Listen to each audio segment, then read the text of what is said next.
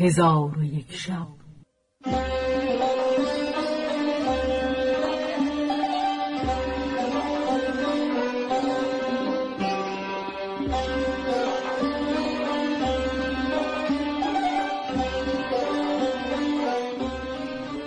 داستانهایی برآمده از ژرفای تاریخ و تمدن و فرهنگ مشرق زمین.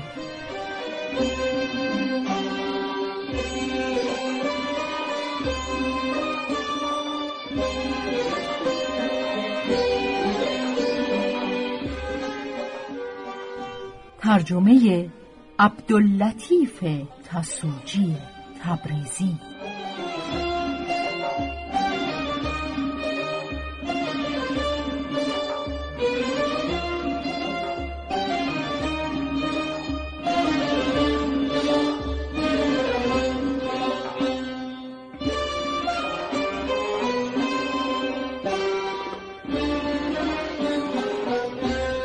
چون شب پنجاه و سوم برآمد.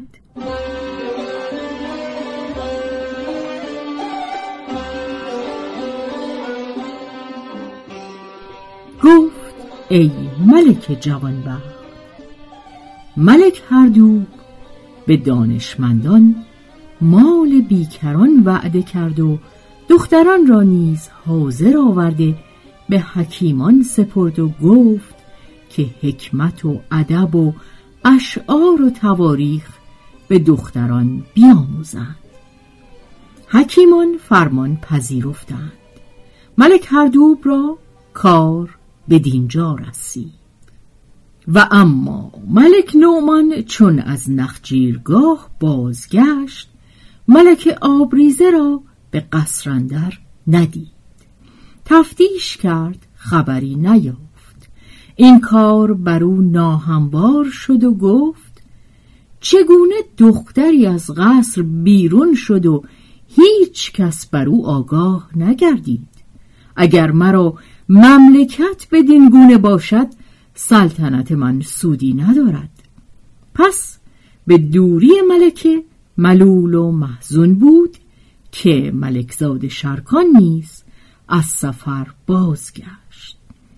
ملک نومان ماجرا بر او بیان کرد و از رفتن ملکه آگاهیش داد. شرکان در بحر اندوه قوطه خورد و شبان روز در فرقت ملکه همی گریست.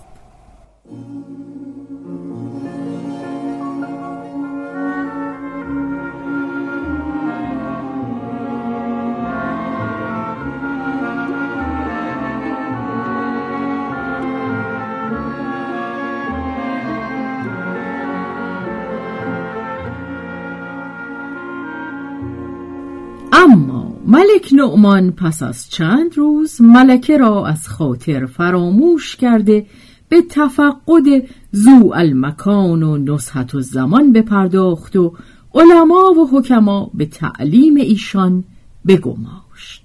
شرکان از کردار پدر در خشم شد و به برادر و خواهر رشک برد و بدین سبب رنجور گشت. روزی ملک نعمان با شرکان گفت چون است که تنت نزار و گونت زرد همی شود. شرکان گفت ای پدر هر وقت بینم که تو به اولاد صفی مهربان می‌شوی و با ایشان نیکویی می‌کنی مرا رشک می آید و بیم از آن دارم که رشک بر من غالب شود و ایشان را بکشم و تو نیز به سبب ایشان مرا بکشی و از این جهت نزار و زرد همی شوم. تمنای من این است که شهری به من واگذاری که من در آنجا به سر برم و عمر بگذارم. چون ملک نومان این سخن بشنید و دانست که سبب ملالتش چیست به دلجویی او برآمد و گفت ای فرزند هر چه تو خواهی دعوتت را اجابت کنم. و در مملکت من بزرگتر و محکمتر از قلعه دمشق جایی نیست. آن را به تو دادم. پس منشیان بخواست و منشور ایالت دمشق بنوشتند. ملک زاده سفر را آماده شد و وزیر دندان را نیز با خود ببرد. پس پدر را وداع کرده همی رفتند تا به دمشق رسیدند.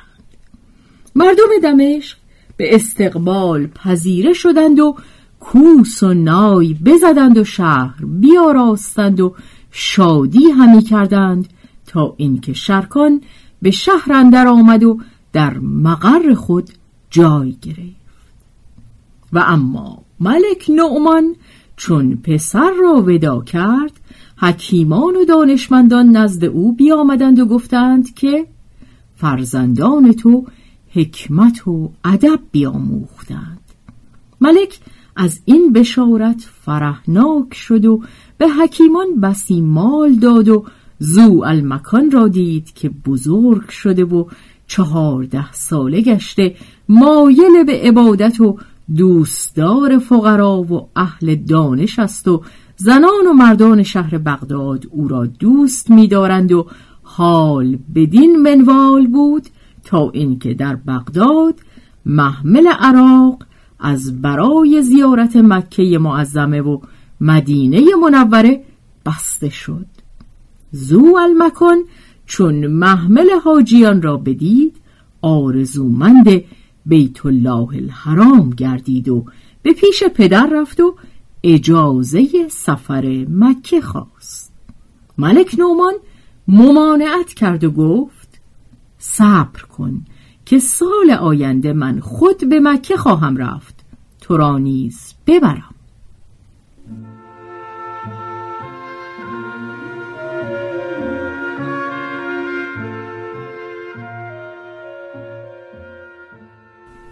چون زو المکان دید که این وعده دیر خواهد کشید به نزد خواهرش نزحت و زمان رفت. دید که به نماز ایستاده. چون نماز ادا کرد زو المکان با او گفت که مرا شوق زیارت مکه و قبر نبی علیه السلام اندر دل است. از پدر اجازت خواستم. جواز نداد. قصد من این است که پاره مال برداشته بیخبر از همه کس به حج روم. نصحت و زمان سوگندش داد که مرا نیز با خیشتن ببر و از فیض زیارت محرومم مگذار. زوال مکان با او گفت چون شب درآید و ظلمت جهان را فرو گیرد از این مکان به درآی و کس را آگاه مکن. پس چون نیمه شب شد نسخت و زمان برخواست و پاره مال برداشت و جامعه مردان پوشیده به در قصر روان شد.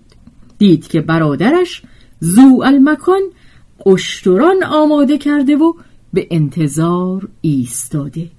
هر دو به اشتر سوار گشته شب همی رفتند تا به حاجیان برسیدند و در میان محمل عراقی جای گرفتند و شبان روز همی راندند تا اینکه داخل مکه معظمه گشته مناسک حج به جا آوردند و از آنجا به زیارت قبر نبی علیه السلام بیامدند. پس از آن حاجیان قصد بازگشت کردند.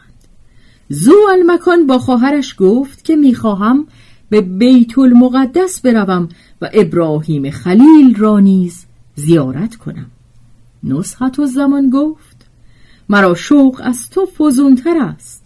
پس چار پایان کرایه کرده با مقدسیان روانه شدند ولی نصحت و زمان را آن شب تب بگرفت و زود خلاص یافت. پس از آن زو المکان رنجور شد و خواهرش پرستاری و مهربانی همی کرد و همی رفتند تا به بیت المقدس برسیدند. بیماری زو المکان سخت شد. در حجره کاروانسرایی فرود آمدند و زو المکان را رنجوری هر روز افزون می شد و نصحت و زمان به خدمتگذاری مشغول بود و از مالی که با خیشتن آورده بودند صرف می کرد تا اینکه پشیزی از آن مال نماند و سخت بیچیز شدند.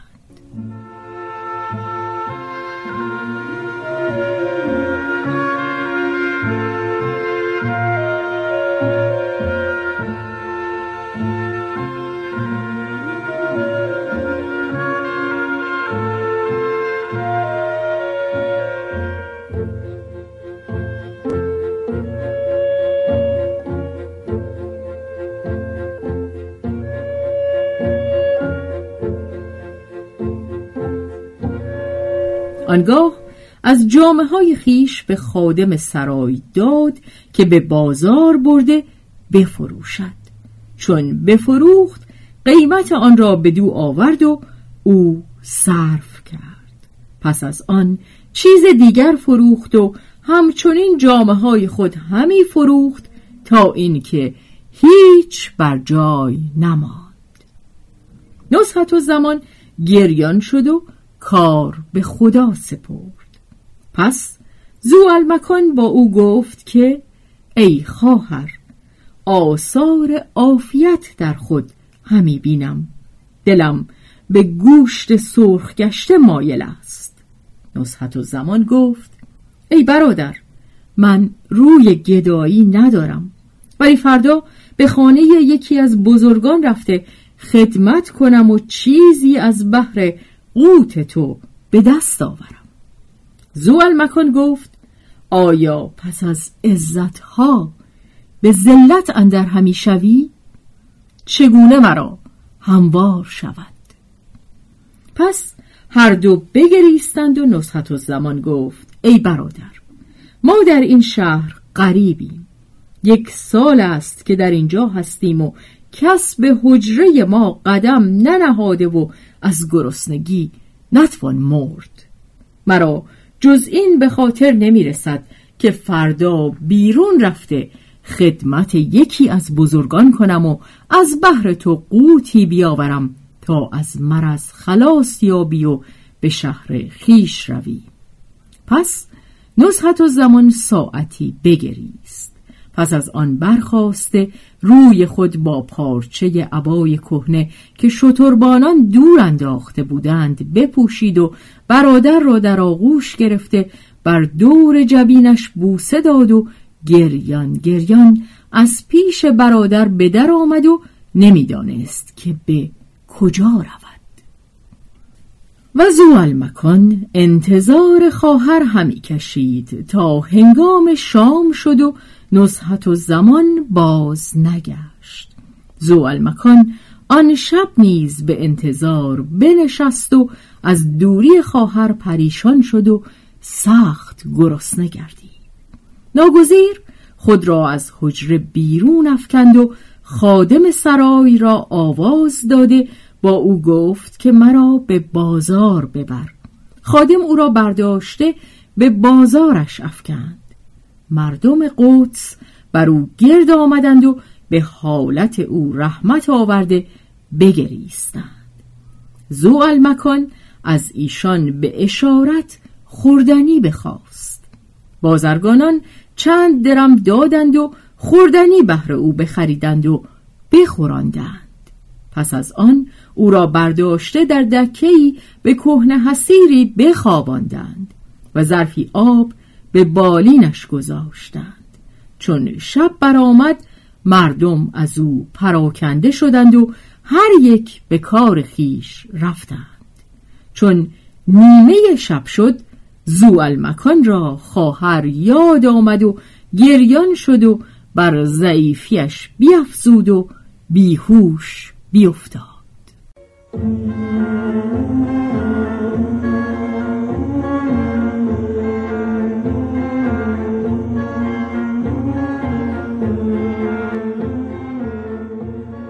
چون بامداد بازاریان آن حالت مشاهده کردند سی درهم فراهم آورده به شتربان دادند که او را برداشته به بیمارستان دمشقش رساند که شاید بهبودی یابد. مرد شتربان چون درمها بستد با خود گفت که از مردن این بیمار چیزی نمانده چگونه من او را به دمشق خواهم برد؟ پس او را به جایی برده پنهان داشت. چون شب برآمد بر سر تون گرمابهش بینداخت و به راه خیش برفت. چون نزدیک سباه شد تونتاب از برای افروختن تون بیامد. زو المکان را دید که بر پشت افتاده. با خود گفت مردگان را بدینجا از برای چه انداخته اند؟ پس نزدیک رفته سرپایی بر او بزد. دید که همی جنبد. بانگ بر زوال مکان زد و گفت شماها بد گروهی هستید. پاره بنگ خورده خیشتن به هر جایی که باشد همی اندازید. چون به روی زوال مکان نظر کرد دید که خط به آرز ندارد و خداوند حسن و جمال است. دانست که غریب و رنجور است. مهرش بر او بجنبید و گفت سبحان الله چگونه وبال این کودک به گردن گرفتم؟ پیغمبر علیه السلام فرموده که غریبان را گرامی باید داشت خاصه که بیمار باشند. پس او را برداشته به خانه خیش برد و زن خود را به خدمتگذاری او بگماشت. زن برخواسته خوابگاه بگسترد و بالین بگذاشت و آب گرم کرده دست و پای او را بشست و تونتاب به بازار رفته گلاب و شکر بیاورد. شکرش بخورانیدند و گلابش به کار بردند و جامعه پاکیزش بپوشانیدند. پس نسیم صحت به او بوزید و بهبودی و عافیت روی بداد و بر متکا تکیه کرد. تونتاب خرسند و شادمان شد و گفت خدایا به رتبت پاکانت سوگند می‌دهم که سلامت این جوان در دست من گردان. چون قصه به دینجا رسید بامداد شد و شهرزاد لب از داستان فرو بست.